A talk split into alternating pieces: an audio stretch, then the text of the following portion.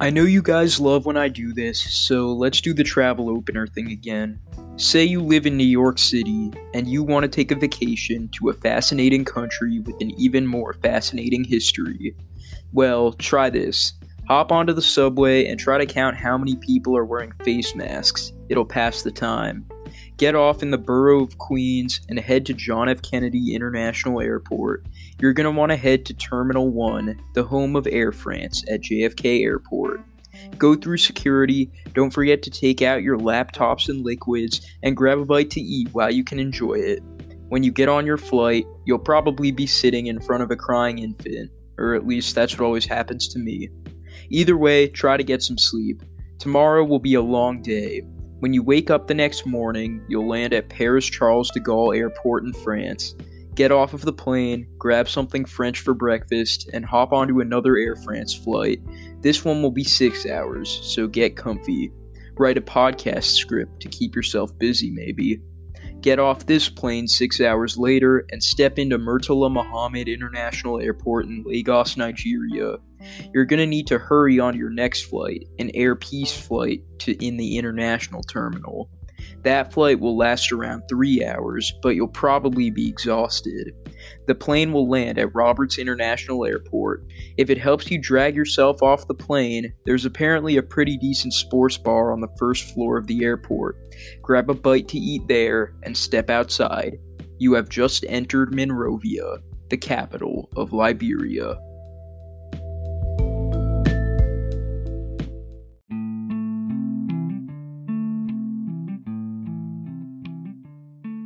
Walking down the streets of Monrovia, you can see that Liberia isn't too out of the ordinary for a West African nation. There are thousands of different ethnic groups in Liberia, with the largest group, the Bassa, making up only 13% of the population. The religious makeup isn't too different from most of the region either 76% Protestant, 17% Muslim, and 7% Catholic. Most of the country falls into a tropical or grassland biome. But there's one thing that can't be ignored Liberia's undeniable similarities to the United States.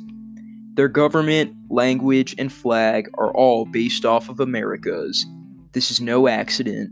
In fact, it is only because of the US that Liberia was ever formed. In one of the most unique colonization stories in history, the US directly created Liberia. I'm going to tell you all about that right now on Historia Obscura.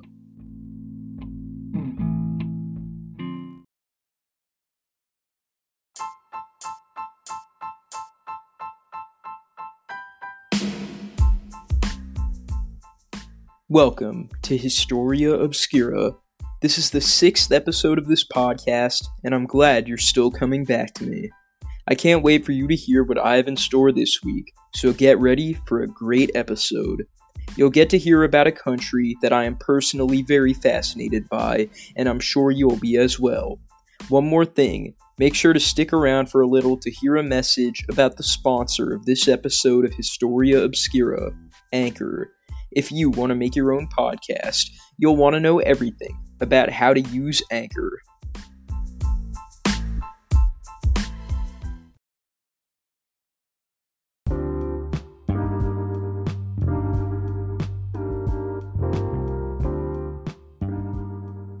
Slavery is definitely a part of American history that most Americans want to forget about.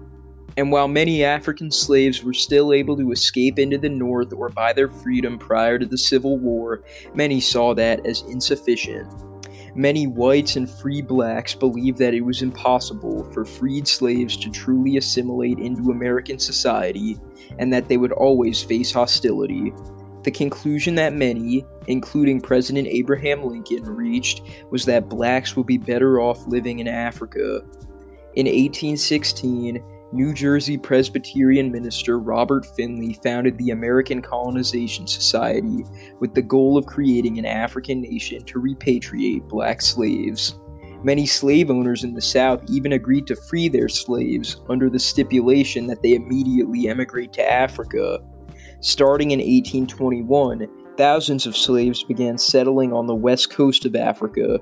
These voyages lasted until 1849, by which time almost 5,000 colonists had arrived. However, most of them could not survive the tropical diseases of Africa, and by 1843, only 1,000 colonists remained. They survived by intermarrying and reproducing with the indigenous Africans. This created a distinct ethnic group known as Americo Liberians, with a culture consisting of American republicanism and Protestantism combined with African tribal folklore.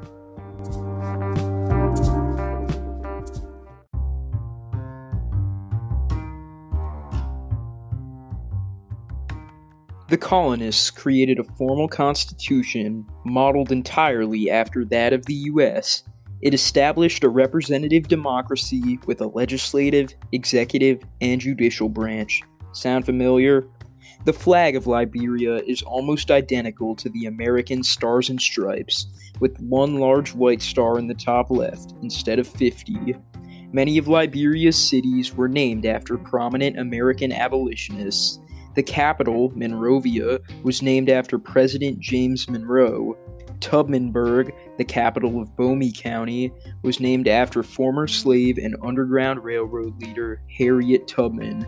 And Buchanan, the capital of Grand Bassa County, was named after President James Buchanan, who was known for buying slaves in Virginia before freeing them in his home state of Pennsylvania.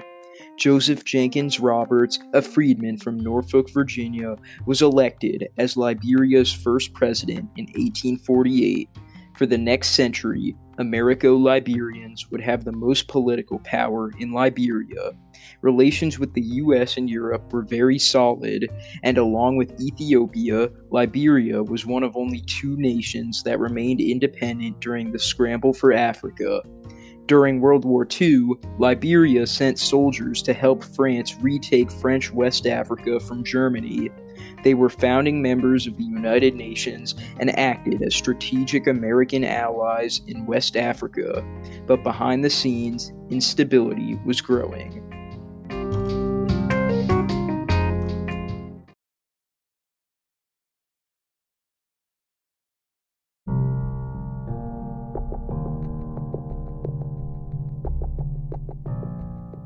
The political power of Americo-Liberians was resented by ethnically indigenous West Africans in Liberia. This tension would reach a peak in 1980 when President William Tolbert, an Americo-Liberian and the grandson of a slave from South Carolina, was assassinated by 17 army officers and soldiers. Tolbert's son Benedict took refuge in the French embassy in Monrovia, but the embassy was breached and Benedict was captured. He was executed by being thrown from a military aircraft. This was the first step of a coup d'etat led by Master Sergeant Samuel Doe, a member of the Krahn ethnic group. Almost all of Tolbert's cabinet heads and political allies will be executed in the coming weeks. Doe forced his way into the office of president, and this uprising was condemned by the United States.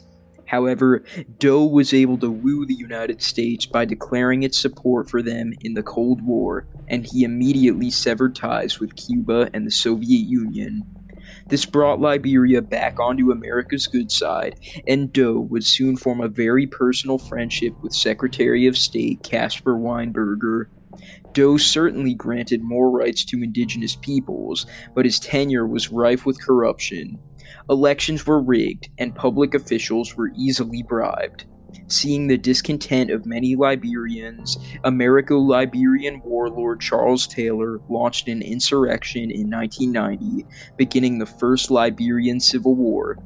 The war ended within a month when Samuel Doe was captured and brutally tortured to death on video. The 12 hour video shows Taylor laughing and drinking a Bud Light as Doe's ears, fingers, and genitals are cut off.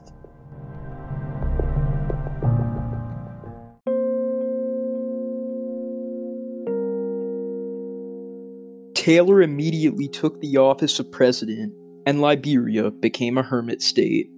Various warlords, including the infamous General Butt Naked, fought for control of different parts of the nation. Child soldiers were a common sight. as were war crimes and crimes against humanity. Taylor himself even personally partook in many of these crimes, including the rape, enslavement, and murder of many indigenous civilians. Taylor even ordered a pregnant woman to be buried alive in sand. He was placed on Interpol's most wanted criminals list, and in the US, Congress offered a $2 million reward for Taylor's capture.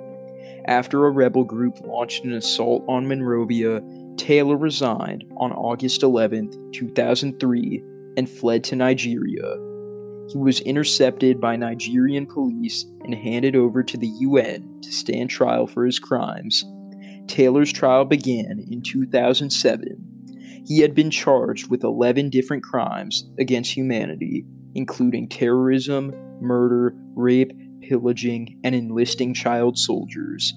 In 2012, Taylor was found guilty of all charges. He is currently serving nine life sentences at Frankland Prison in England.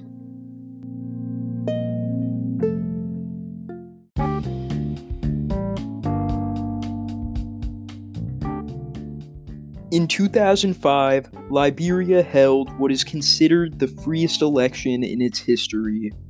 Ellen Johnson Sirleaf, one of only four of William Tolbert's cabinet heads who survived those purges, was elected president, making her the first female head of state in all of Africa. The civil wars and instability of the late 1990s had a serious impact on the nation's infrastructure, leaving 83% of its population below the poverty line.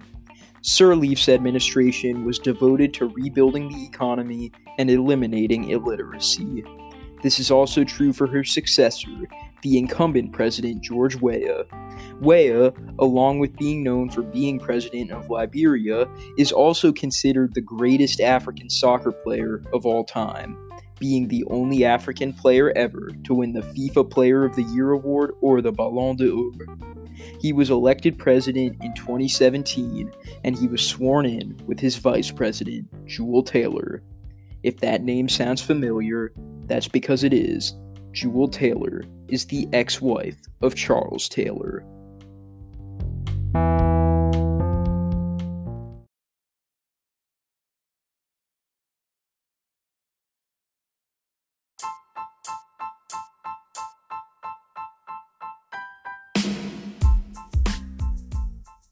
I hope you enjoyed this episode of Historia Obscura.